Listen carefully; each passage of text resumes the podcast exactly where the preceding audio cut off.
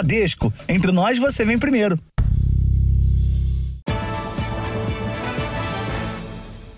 Boa noite. Boa noite.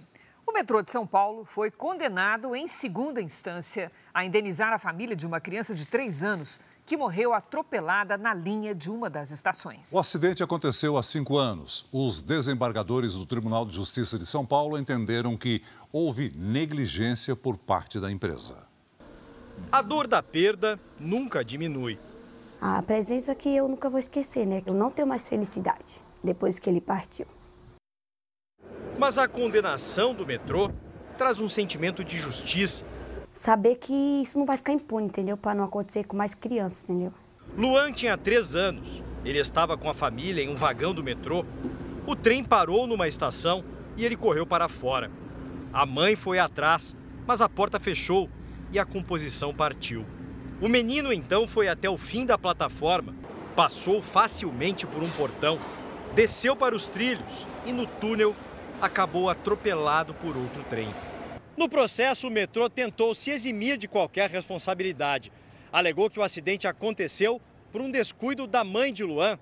Em primeira instância, a justiça já tinha concluído que faltavam na estação medidas de segurança que teriam evitado a morte do menino. A empresa recorreu, mas o Tribunal de Justiça manteve a condenação. A sentença determinou que a família receba do metrô e da seguradora da empresa uma indenização de 200 mil reais por danos morais, além de uma pensão mensal para a mãe de Luan.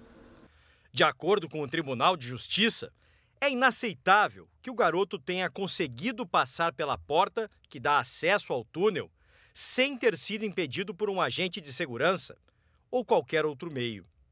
O advogado da família de Luan também apontou na ação a demora do metrô para agir na busca ao menino tem uma pessoa que estava dentro do vagão que informa a central do metrô por SMS que a criança ficou sozinha ali na estação.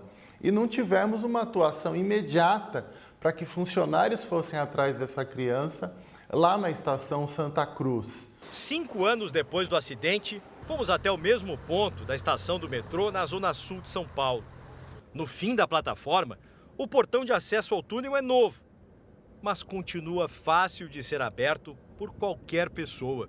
E não vimos nenhum agente de segurança por perto. O metrô ainda pode recorrer da decisão da Justiça. Em nota, afirmou que acompanha o caso e irá avaliar as medidas cabíveis assim que for notificado da decisão judicial e que investe na instalação de portas de plataforma em suas estações. Investe também em câmeras de segurança de última geração para que todos os pontos das estações estejam cobertos e com visão nítida. Esse resultado, esse julgamento do Tribunal de Justiça de São Paulo, ele acaba gerando uma pressão para que o metrô implante um sistema de segurança mais eficaz, para que reestruture a sua atuação. Veja agora outros destaques do dia. Ex-ajudante de ordens de Bolsonaro assina acordo de delação premiada com a Polícia Federal. Depois da celebração do 7 de setembro, Lula embarca para a Índia, onde participa do encontro do G20. Equipes de buscas ainda procuram por desaparecidos em Cidade Gaúcha, destruída pelo ciclone. E na série especial, os desafios de cientistas que buscam alternativas para gerar energia com menor consumo de água no planeta.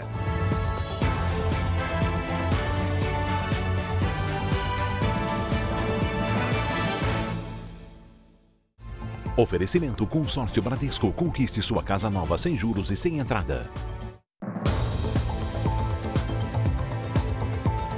Telefone toca e do outro lado da linha alguém te oferece um produto ou serviço que você já recusou. Essa é uma história bem conhecida, né, Cris? Isso mesmo, Celso. Olha, o excesso de ligações de telemarketing atrapalha a rotina de muita gente.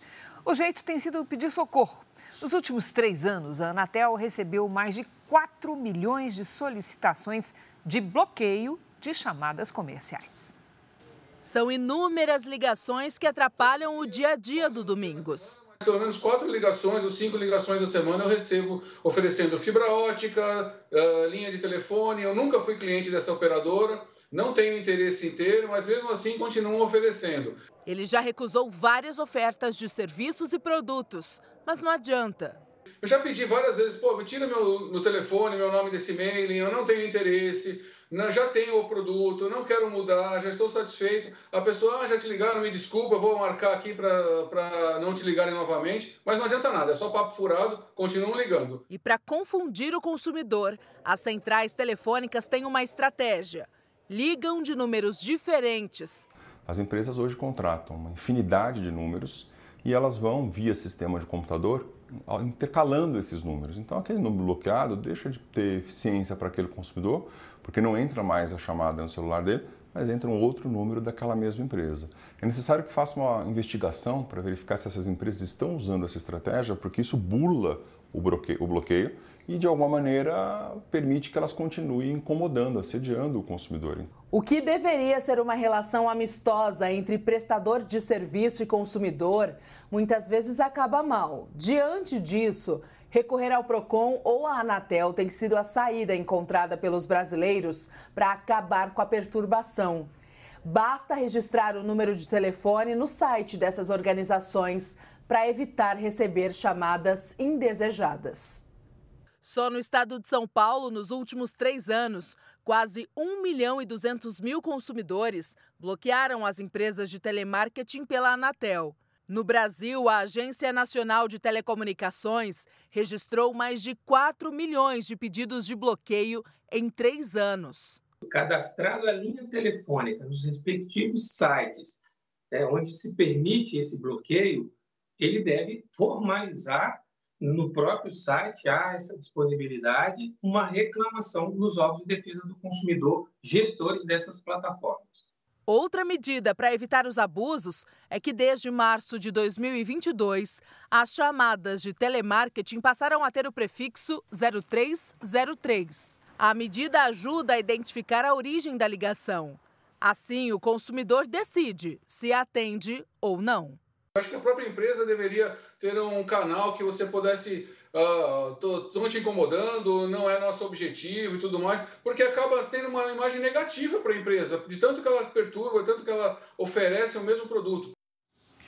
O baixista Mingau, da banda Ultraje a Rigor, passou por uma nova cirurgia para diminuir a pressão no cérebro. O músico de 56 anos foi baleado na cabeça e está internado num hospital de São Paulo em estado grave. A cirurgia de Rinaldo Amaral, conhecido como Mingau, durou cerca de duas horas e meia. O objetivo era auxiliar no controle da pressão intracraniana. Uma maneira que a gente tem de aliviar, de reduzir essa pressão intracraniana é abrir uma espécie de uma janela, né?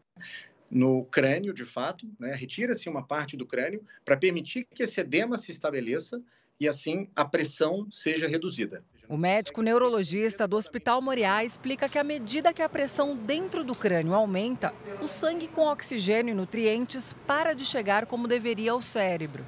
O crânio é um compartimento fechado, é uma caixa rígida e à medida que o conteúdo intracraniano aumenta, os nutrientes, o oxigênio, é, passa a não chegar adequadamente no cérebro. De acordo com o último boletim médico, Mingau continua em estado grave e segue na unidade de terapia intensiva deste hospital na zona sul de São Paulo. O músico está sedado e respira com auxílio de ventilação mecânica. Em uma rede social, a filha do baixista pediu doação de sangue em nome do pai.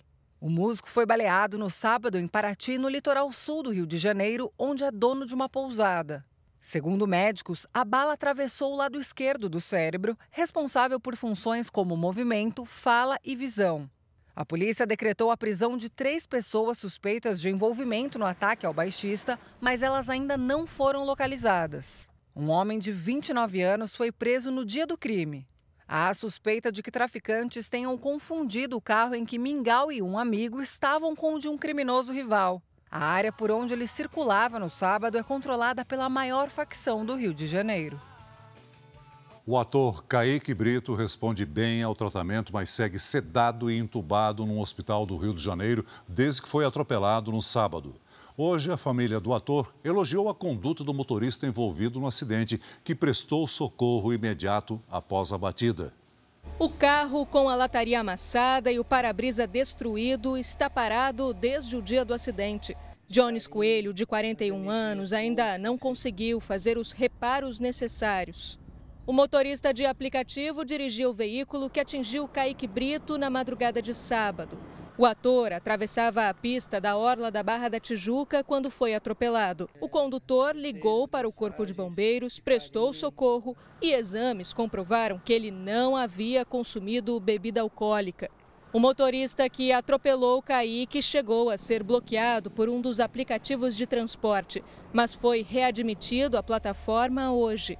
Jones foi às redes sociais e pediu ajuda para pagar o prejuízo do carro. Sem ter como trabalhar, meu veículo de trabalho está danificado, é, seguro a franquia alta, eu não tenho condições financeiras de fazer isso agora. Nesta semana, a polícia ouviu quatro testemunhas do acidente. Entre elas, a passageira do carro de aplicativo que garantiu que o motorista não estava em alta velocidade e o apresentador Bruno Deluca, que acompanhava Kaique em um quiosque antes do acidente.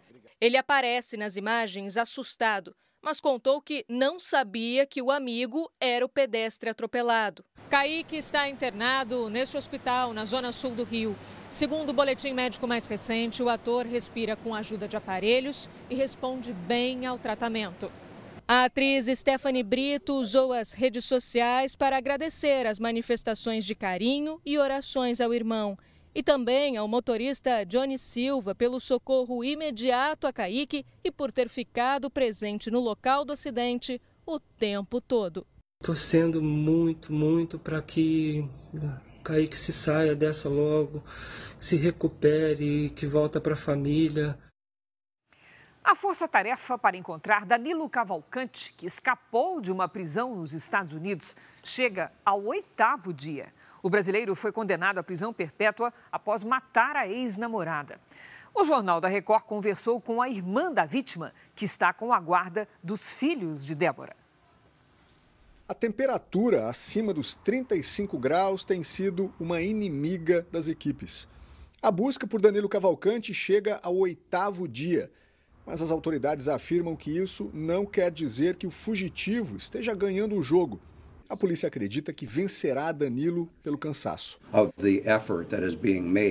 A caçada vai continuar, leve o tempo que for, disseram as autoridades em entrevista coletiva. Sem dar mais detalhes, os policiais anunciaram a chegada de reforço para esta sexta-feira. Além da área de floresta, casas também têm sido vasculhadas para evitar que famílias sejam feitas reféns do criminoso. A polícia garantiu que, se ele for capturado, não voltará para a mesma penitenciária. Danilo Cavalcante, de 34 anos, condenado à prisão perpétua, escapou da cadeia sem que ninguém o percebesse escalando a parede. Ele responde pelo assassinato da ex-namorada, Débora Brandão, também brasileira e mãe de duas crianças. Os filhos de Débora estão sob a guarda da irmã da vítima, Sara Brandão. Ela afirma que, desde a fuga de Danilo, eles têm recebido proteção policial e que a mais velha já sabe da fuga do assassino. Ela sempre se mostra que tá bem para mim. Aí às vezes quando eu tô assim para baixo, com cara de choro, ela, tia, você tá bem? e ela é bem evoluída, graças a Deus, ela é muito madura, ela é uma menina gigante. Uh, todo mundo elogia ela. A Daniela, que está aqui com a gente, também era muito próxima da Débora. As duas trabalharam juntas e a Débora, quando alugou aquele imóvel onde infelizmente o crime aconteceu, a Daniela foi uma pessoa que estava muito próxima e acabou ajudando naquele momento. Agora, Daniela, eu te pergunto, essa mudança dela para lá, para aquela casa, não foi por acaso, né? Ela não. já vinha já foi para escapar dele, isso. Já foi para escapar dele, do Danilo, porque ele já tinha ameaçado ela de matar outras vezes. Ela precisou sair da casa correndo, ir para a casa dos vizinhos e tirar as crianças de dentro da casa pela janela. E aí então foi onde eu ajudei, eu dei um cheque de calção uh, para o dono da casa, conversei com ele várias vezes e disse, olha, ela tem emprego fixo, ela trabalha para mim, eu se precisar de alguma coisa, eu estou aqui. Então foi assim que ela alugou aquele apartamento. E ela mudou dessa casa, que ela inicialmente você é, a Conheci conheceu ela morando aqui. exatamente nesse local onde nós estamos aqui. E o Danilo Morava, eu acredito Vizinho. que aqui para baixo. Olha Isso, só. numa dessas casas com a irmã dele. Foi E aqui que eles se Foi conheceram? aqui que eles se conheceram. E a gente tem muito medo, mas eu, tenho, eu confio muito na polícia dos Estados Unidos, eu confio e tenho muita fé. Eles estão muito empenhados, é dia, noite, e eu tenho muita fé que ele vai ser encontrado. Na Turquia, mais de 150 pessoas trabalham no resgate de um cidadão americano que sofreu uma hemorragia interna enquanto explorava uma caverna. Mark Dickey, de 40 anos, passou mal e teve uma hemorragia no estômago e no intestino. Com isso, não consegue mais caminhar e ficou preso a cerca de mil metros de da superfície da Terra. Ele já recebeu bolsas de sangue. Num vídeo, ele diz que está bem e agradeceu à comunidade internacional. A operação conta com o apoio de croatas e italianos. As autoridades trabalham com um prazo de 10 dias para a retirada do americano que não pode ser transportado sem maca. O tempo de espera pode diminuir caso a saúde de Dick melhore. O presidente Lula participou do desfile em comemoração à independência do Brasil. O presidente não discursou. O governo quis destacar a estabilidade política e a união dos poderes. Lula chegou ao desfile na esplanada dos ministérios no tradicional Rolls Royce da presidência, acompanhado da primeira-dama Janja. Na tribuna de honra, além de ministros de Estado, estavam a presidente do Supremo Tribunal Federal, ministra Rosa Weber, e o presidente do Congresso Nacional, Rodrigo Pacheco. O governo decidiu marcar a data como um momento de defesa da democracia e de união do povo brasileiro. Hoje é um dia da gente devolver para o povo brasileiro o 7 de setembro como uma data de toda a nação, reafirmar a data da nossa independência, da nossa soberania, da democracia e um momento de união e de reconstrução. Lula já havia exaltado a defesa da democracia no pronunciamento que fez ontem à noite em rede de rádio e TV. O presidente afirmou que o 7 de setembro não seria nem de ódio nem de medo, e sim de união. Uma forma de espantar o fantasma do vandalismo às sedes dos três poderes em 8 de janeiro. Depois do evento, Lula embarcou para Nova Delhi, na Índia, onde vai participar da cúpula do G20. Lula irá receber de forma simbólica o comando rotativo do bloco, que reúne as principais economias do mundo. A posse oficial será em dezembro. Desde a criação do G20 em 1999, esta será a primeira vez do Brasil à frente do grupo. O Republicanos declarou hoje que não vai fazer parte do governo e que vai se manter independente. O ministro Alexandre Padilha, responsável pela articulação política, falou hoje sobre a entrada de partidos do Centrão no governo. que esse desfecho ele traz, ele consolida é, uma colaboração política que já vinha acontecendo no primeiro semestre. Eu sempre falo que é, como se fosse o primeiro turno do campeonato, a gente vem sendo vitorioso nessa relação com o Congresso Nacional e com a sociedade. O time está reforçado para enfrentar esse segundo turno do campeonato. O deputado André Fufuca, do Progressistas do Maranhão, vai assumir o Ministério do Esporte, no lugar de Ana Moser. E Silvio Costa Filho, do Republicanos de Pernambuco, vai para o Ministério de Portos e Aeroportos, na vaga que era de Márcio França, do PSB de São Paulo. França será deslocado para a pasta das micro e pequenas empresas, que ainda será criada. Republicanos e progressistas também podem assumir as presidências da Caixa e da Fundação Nacional de Saúde, a FUNASA. Em nota, Ana Moser lamentou que as promessas de campanha de um esporte para toda a nação tenham tido pouco tempo para que se desenvolvessem e completou: esta gestão vê com tristeza e consternação a interrupção temporária de uma política pública de esporte inclusiva, democrática e igualitária no governo federal. E o presidente Lula agradeceu o trabalho, né? acho que a ministra Ana Moser começou a plantar os compromissos assumidos pelo presidente Lula e esses compromissos continuam. Com esse movimento, o governo age exatamente onde precisa, na Câmara, onde o Palácio do Planalto sofreu derrotas importantes e viu projetos serem modificados. Exatamente por isso, os novos ministros são deputados. A promessa das duas bancadas é apoiar o governo em votações na Câmara. No Senado, o Palácio do Planalto já tem a maioria dos votos. Em nota, o Republicanos disse que não fará parte da base do governo Lula e seguirá atuando de forma independente. De acordo com o partido, a indicação de Silvio Costa Filho foi um convite pessoal do presidente ao parlamentar, que deverá se licenciar das funções partidárias. A posse dos novos ministros só vai acontecer na volta do presidente Lula da Índia, onde participa da cúpula do G20. O Jornal do Record vai agora ao vivo a Brasília, porque o ex-ajudante de ordens do ex-presidente Jair Bolsonaro assinou um acordo de delação premiada com a Polícia Federal. Quem acompanhou tudo e traz os detalhes é Narla Aguiar. Olá, Narla, boa noite. Boa noite, Cris, Celso e a todos. O tenente-coronel Mauro Cid já prestou pelo menos seis depoimentos à Polícia Federal e, nas últimas semanas, decidiu colaborar com as investigações. O acordo de delação premiada acontece quando um suspeito fornece detalhes importantes para a investigação em troca, ganha benefícios como redução ou extinção da pena ou até mesmo perdão judicial. Mas o acordo de delação premiada ainda precisa ser homologado pelo Supremo Tribunal Federal.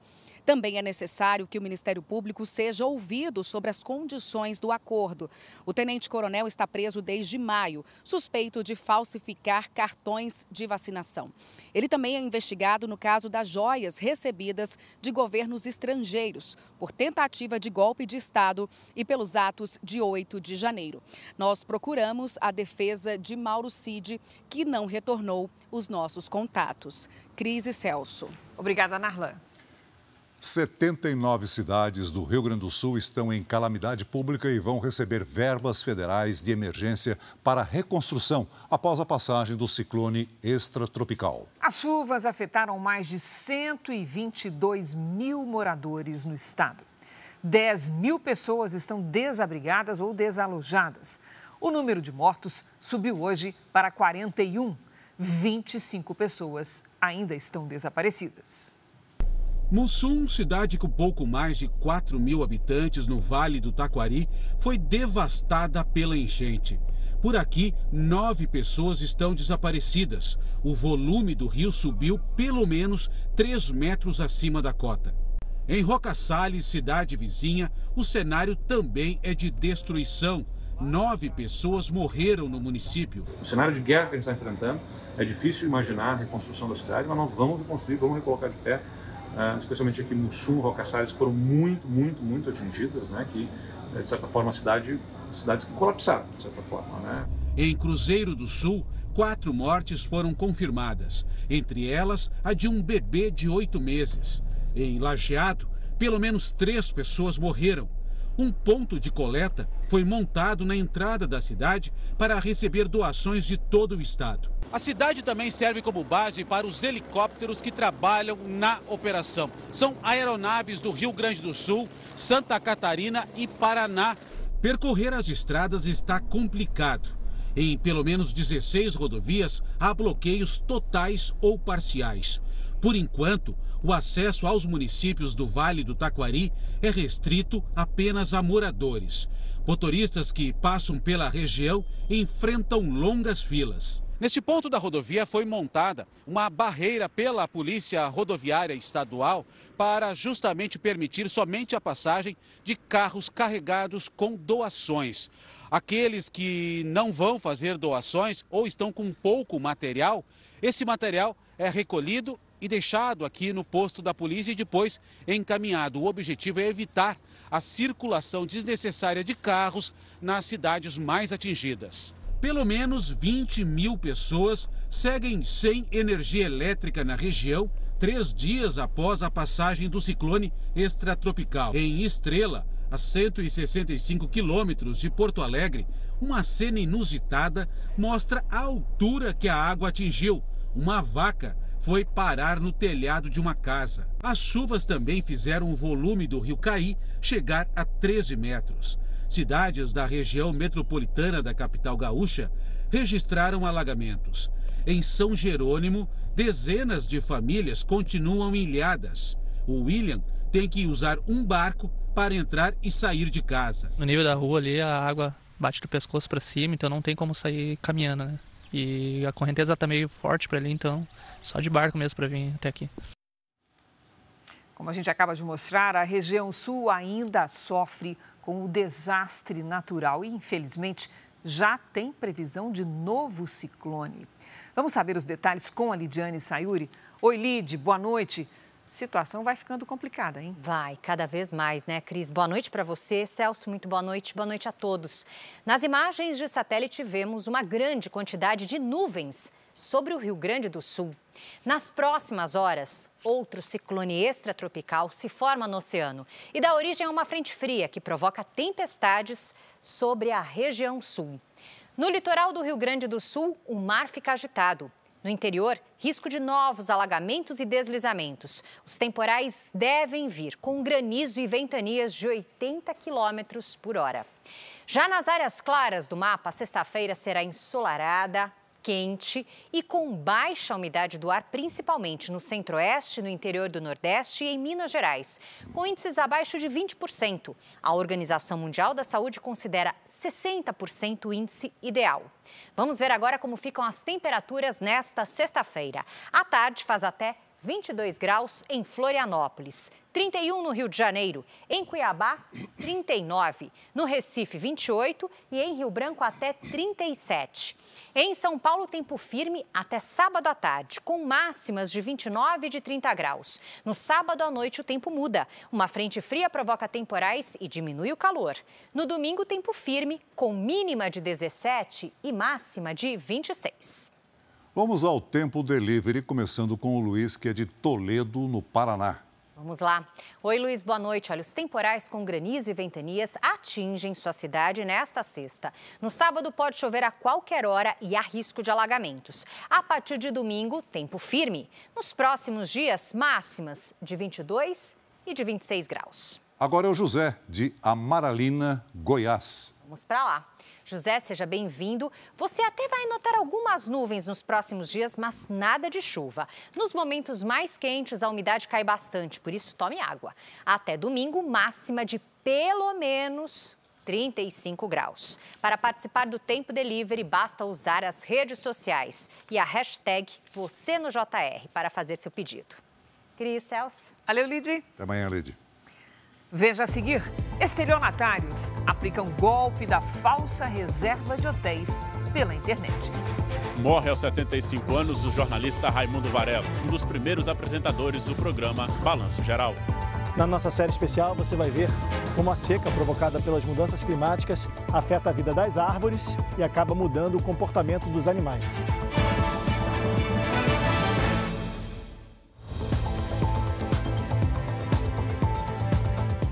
Mulheres vítimas de violência doméstica têm escrito bilhetes para pedir socorro e escapar das agressões dos companheiros. Na última semana, dois casos parecidos foram registrados no Paraná e em Mato Grosso do Sul. Um pedido de ajuda aconteceu neste supermercado no município sul-matogrossense de Rio Brilhante. Vinícius, que é gerente do setor de reposição, recebeu com surpresa o recado.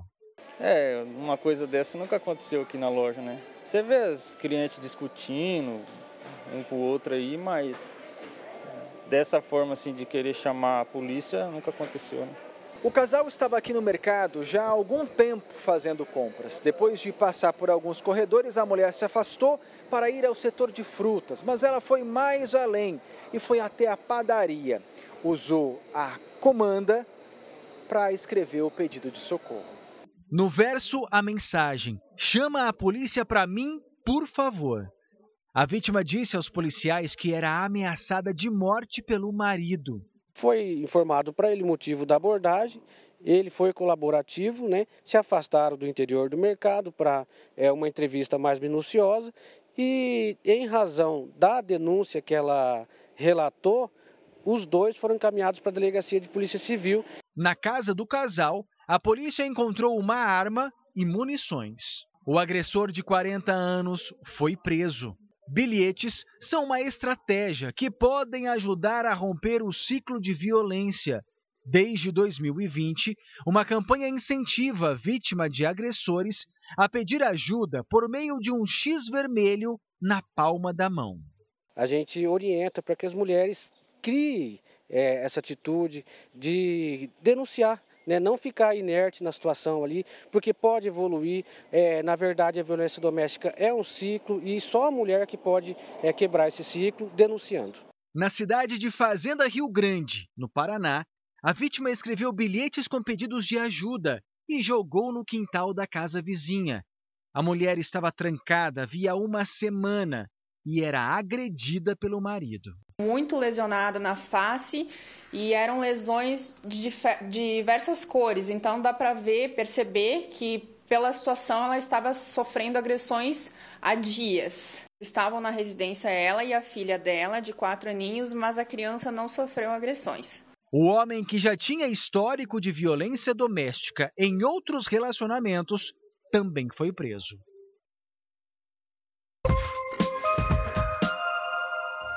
Um adolescente de 14 anos foi baleado durante o desfile de 7 de setembro em Guaçuí, no Espírito Santo.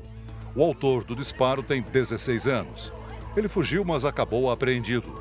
A vítima foi baleada no ombro e socorrida para um hospital da região. A polícia confirmou a quarta morte após a explosão de uma metalúrgica na última sexta-feira no interior de São Paulo. O Everton Oliveira da Silva, de 42 anos, estava internado com ferimentos graves num hospital da capital e morreu na última noite.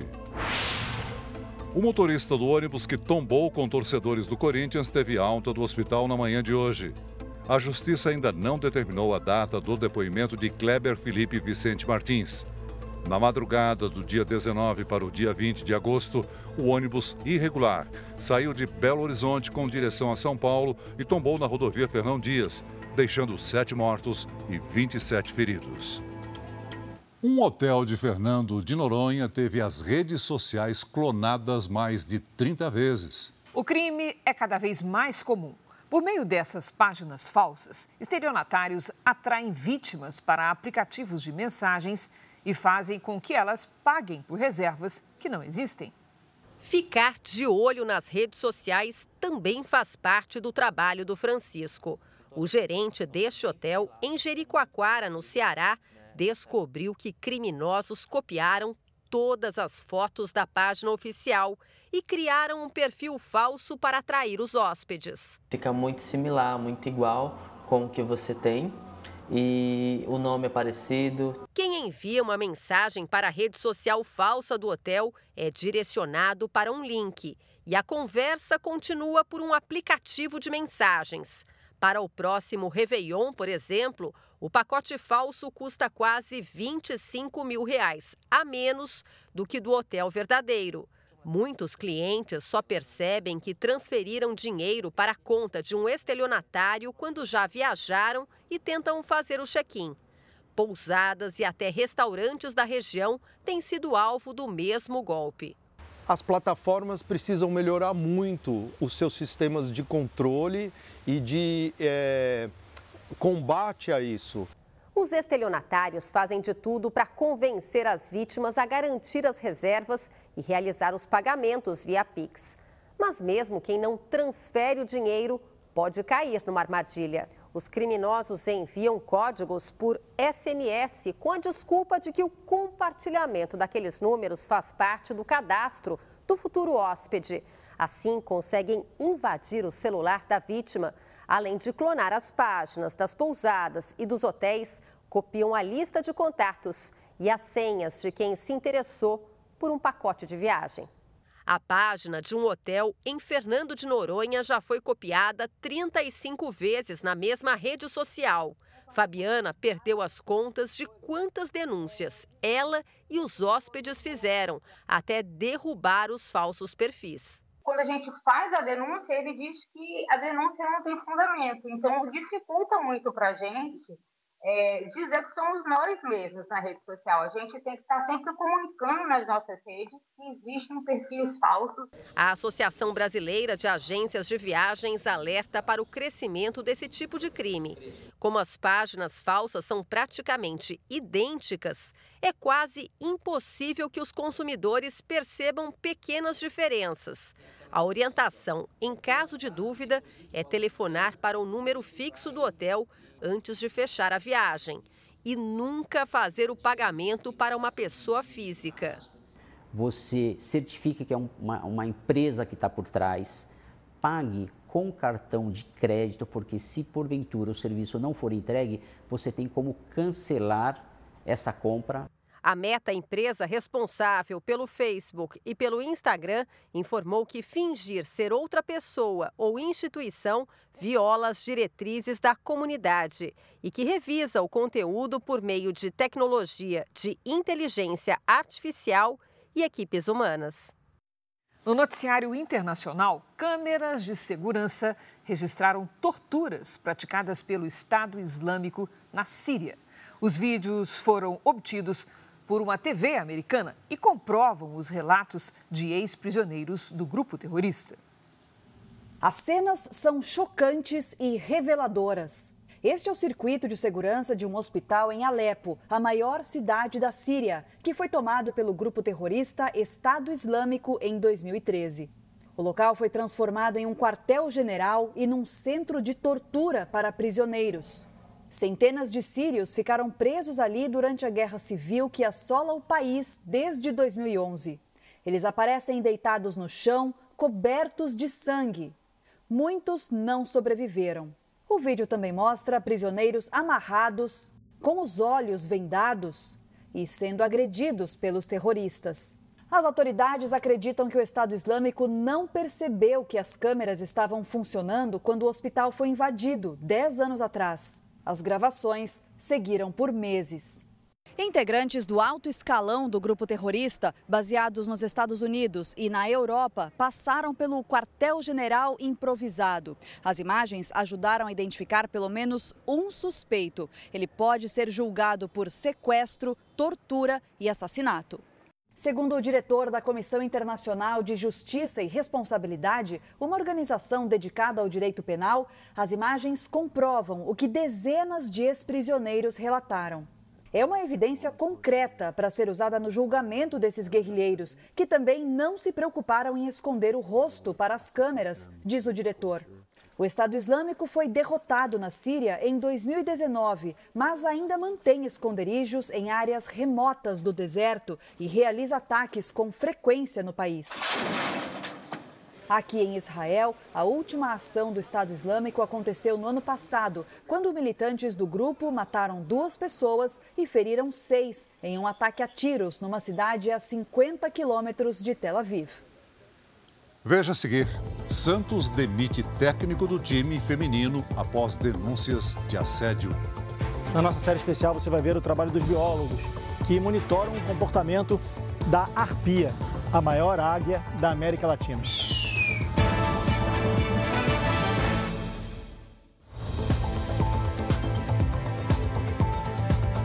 Morreu hoje, aos 75 anos, o apresentador da Record TV, Raimundo Varela.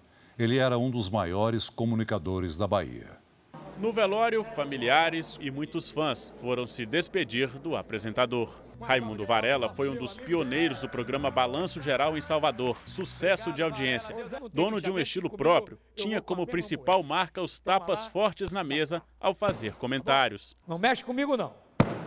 O trabalho sempre foi, eu acho que o papel principal. Era o que dava a força que ele precisava Varela dormia e acordava falando de trabalho. Varela começou no Balanço Geral na Bahia em 1980 e rapidamente o programa caiu no gosto do público. Ao longo de todos esses anos, o apresentador se destacou com um jornalismo comunitário, um estilo corajoso e falas marcantes que conquistaram a admiração de muita gente. Cartão vermelho para isso.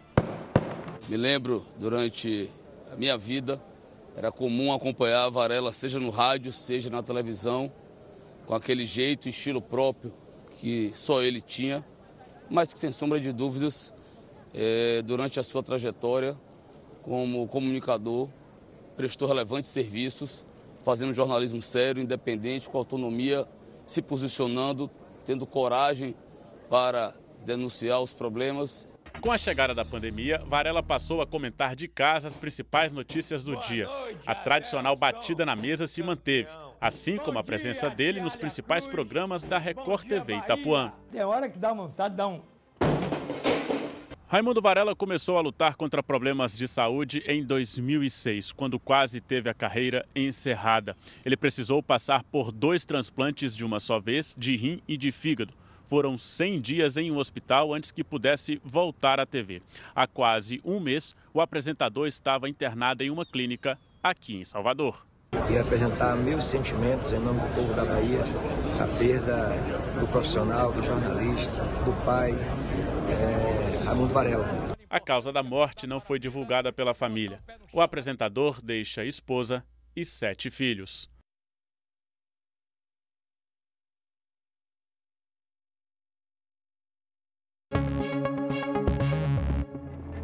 Um acidente com ao menos três carros e um caminhão foi registrado na tarde de hoje na BR-277, em Campo Largo, região metropolitana de Curitiba. A pista, sentido Ponta Grossa, foi bloqueada. Ninguém morreu. No fim de semana passado, cinco pessoas morreram em um grande engavetamento com mais de 70 veículos na mesma rodovia. De acordo com a Polícia Rodoviária, a forte neblina contribuiu para o acidente. E um caminhão bateu em pelo menos 10 veículos hoje à tarde na rodovia Raposo Tavares, em São Paulo. De acordo com a polícia, o motorista do caminhão estava em alta velocidade quando perdeu o controle do veículo e atingiu os carros na pista. Cinco viaturas do Corpo de Bombeiros foram encaminhadas ao local. Uma mulher foi socorrida para o Hospital das Clínicas. O motorista do caminhão fugiu do local do acidente. O treinador do time feminino do Santos foi demitido hoje. As jogadoras acusam Cleiton Lima de assédio sexual. O clube anunciou nesta quinta-feira a saída do treinador e de toda a comissão técnica. Em carta entregue à diretoria do Santos, uma atleta denunciou que era constrangida por comentários sobre a forma do corpo dela. Em contato com a produção do Jornal da Record, o treinador negou as acusações e disse que nunca recebeu críticas sobre o assunto. O Google é alvo de ação coletiva no Reino Unido por supostas práticas que prejudicam a concorrência. A empresa teria se beneficiado da posição de dominância no mercado para manter o mecanismo de busca da companhia como padrão na internet. Os dados coletados ainda aumentam os preços pagos pelos anunciantes que repassam os valores para os consumidores. Se for considerado culpado, o Google pode ter que indenizar todos os que foram prejudicados por esses aumentos no Reino Unido. O Google diz que o processo é especulativo e oportunista. A Big Tech já perdeu um caso semelhante na União Europeia e foi multada em mais de 20 bilhões de reais. A empresa enfrenta um processo parecido nos Estados Unidos por monopólio digital. O Japão lançou uma missão espacial e pretende se tornar o quinto país a chegar à Lua. A previsão é de que a sonda toque a superfície lunar entre quatro e seis meses. Isso se não houver falhas, como aconteceram nas duas últimas tentativas japonesas. Ao menos cinco drones ucranianos foram abatidos perto de Moscou e no sul da Rússia. Os destroços de um dos ataques feriram uma pessoa em Rostov-on-Don. 14 pessoas morreram em decorrência das fortes chuvas que atingiram Turquia, Bulgária e Grécia nos últimos dias. As tempestades acontecem após um verão seco e quente que levou a grandes incêndios na região. Um terremoto de magnitude 6,4 na escala Richter, que vai até 10, atingiu a região de Coquimbo, na costa do Chile. Essas imagens mostram o momento do abalo sísmico. Moradores ficaram sem energia elétrica. Não há relatos de feridos.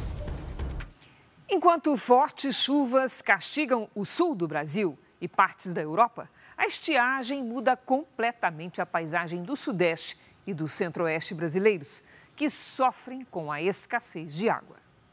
Para lidar com esses dois extremos do clima, cientistas buscam alternativas para gerar energia e, ao mesmo tempo, preservar o meio ambiente.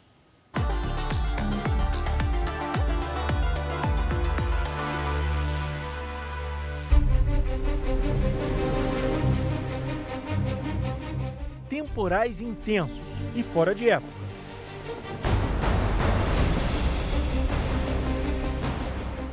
Estiagem prolongada que atravessa as quatro estações. Para os especialistas, os extremos do clima são reflexo do aquecimento do planeta. À medida em que as temperaturas sobem, mais água evapora e a umidade do solo diminui. Os períodos de seca ficam mais longos e duradouros. A paisagem muda completamente. Por essa trilha de terra vermelha, folhas secas e cascalho, em Glaucilândia, no norte de Minas Gerais, passava um rio lotado de peixes. Era daqui que o seu Nilson tirava o sustento da família. É aqui que eu criei minha família, aqui, comendo peixe daqui dentro do rio. Buscando água aqui, minha esposa mesmo buscava água aqui, saiu os peixes. Quando dá aquela enchentezinha, os peixes caíam tudo no gibi.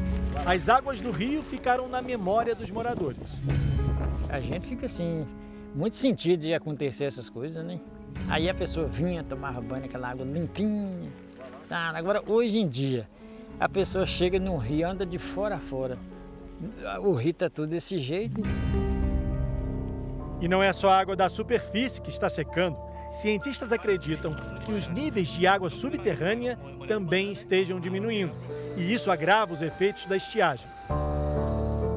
A seca intensificada pelas mudanças no clima afeta também florestas úmidas, como essa aqui, em Soretama, no Espírito Santo. Os pesquisadores monitoram o comportamento dos animais para saber que tipo de problema pode ser provocado por essas mudanças.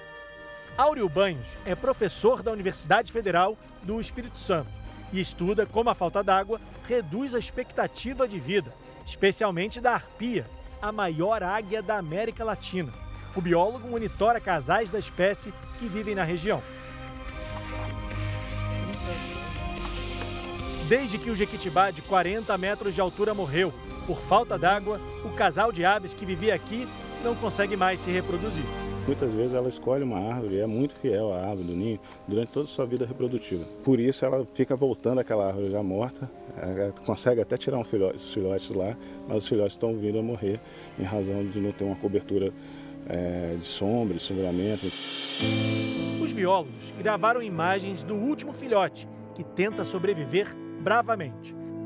A arpia, também conhecida como gavião real, é um animal ameaçado de extinção. Que tipo de problema é, provocado pela mudança climática tem afetado a floresta? Ah, principalmente a alta temperatura e a escassez de, de água, né? Ou seja, é, isso tem trazido uma desertificação né, de ecossistemas que eram antes úmidos, florestais. Se nas florestas tropicais a seca desafia a vida da natureza, nos lugares onde raramente chove é ainda pior. No deserto do Arizona, nos Estados Unidos, a paisagem do Grand Canyon, uma das mais conhecidas do país, está mais árida. Os pássaros migratórios que são da região do Rio Colorado deixam o Grand Canyon e vão para o Brasil. Depois voltam para cá. Então, para esses pássaros sobreviverem, precisamos manter o habitat aqui. Precisamos de água. A cidade de Phoenix, a maior do Arizona, vive a pior onda de calor dos últimos anos. A temperatura média nesse verão é de 47 graus. Por causa das mudanças climáticas, hoje há muito menos chuva na região. A estiagem está mais longa. Essa é a pior seca dos últimos 1.200 anos. O Arizona tem o verão mais quente dos Estados Unidos e um dos mais quentes do mundo. Esse calor todo já começou a mexer com a economia da região, já que o Rio Colorado, que corta aqui o Grand Canyon, um dos lugares mais visitados do país, está secando. A seca intensa prejudica os abastecimentos de energia e de água na região. O Rio Colorado está com o nível mais baixo da história. É uma questão matemática. Estamos usando mais água por anos do que há de recurso disponível. Essa é uma grande preocupação porque não há muitos rios no oeste do país. E o Rio Colorado é uma fonte importante de recurso de água para toda a região. Muitos estados que dependem dele estão discutindo como reduzir essa demanda. Para Alejandro Moreno, do Departamento de Energia dos Estados Unidos, a solução está nos projetos de energia limpa. O país investiu 8 bilhões de dólares, o equivalente a 40 bilhões de reais para a produção de energia movida a hidrogênio, que emite menos carbono na atmosfera. Felizmente, muitas fontes de energia renovável necessitam de muito, muito menos água do que as fontes de geração convencional. Então, quando você não está gerando calor para turbinas a vapor, como acontece com o gás e com o carvão, você não precisa necessariamente de água para resfriamento, o que é um grande uso de água na produção de energia. Por isso, os cientistas alertam sobre a necessidade de substituir a produção de energia que vem de combustíveis fósseis, como gasolina, diesel e carvão, para que os quadros de estiagem sejam revertidos mundo afora. As alterações climáticas vão afetar a vida de todos de muitas maneiras diferentes. E a natureza responde a essas mudanças agressivamente. Então, nesse momento, nós podemos e devemos usar a ciência para desacelerar esses processos e possivelmente reverter as mudanças climáticas no futuro.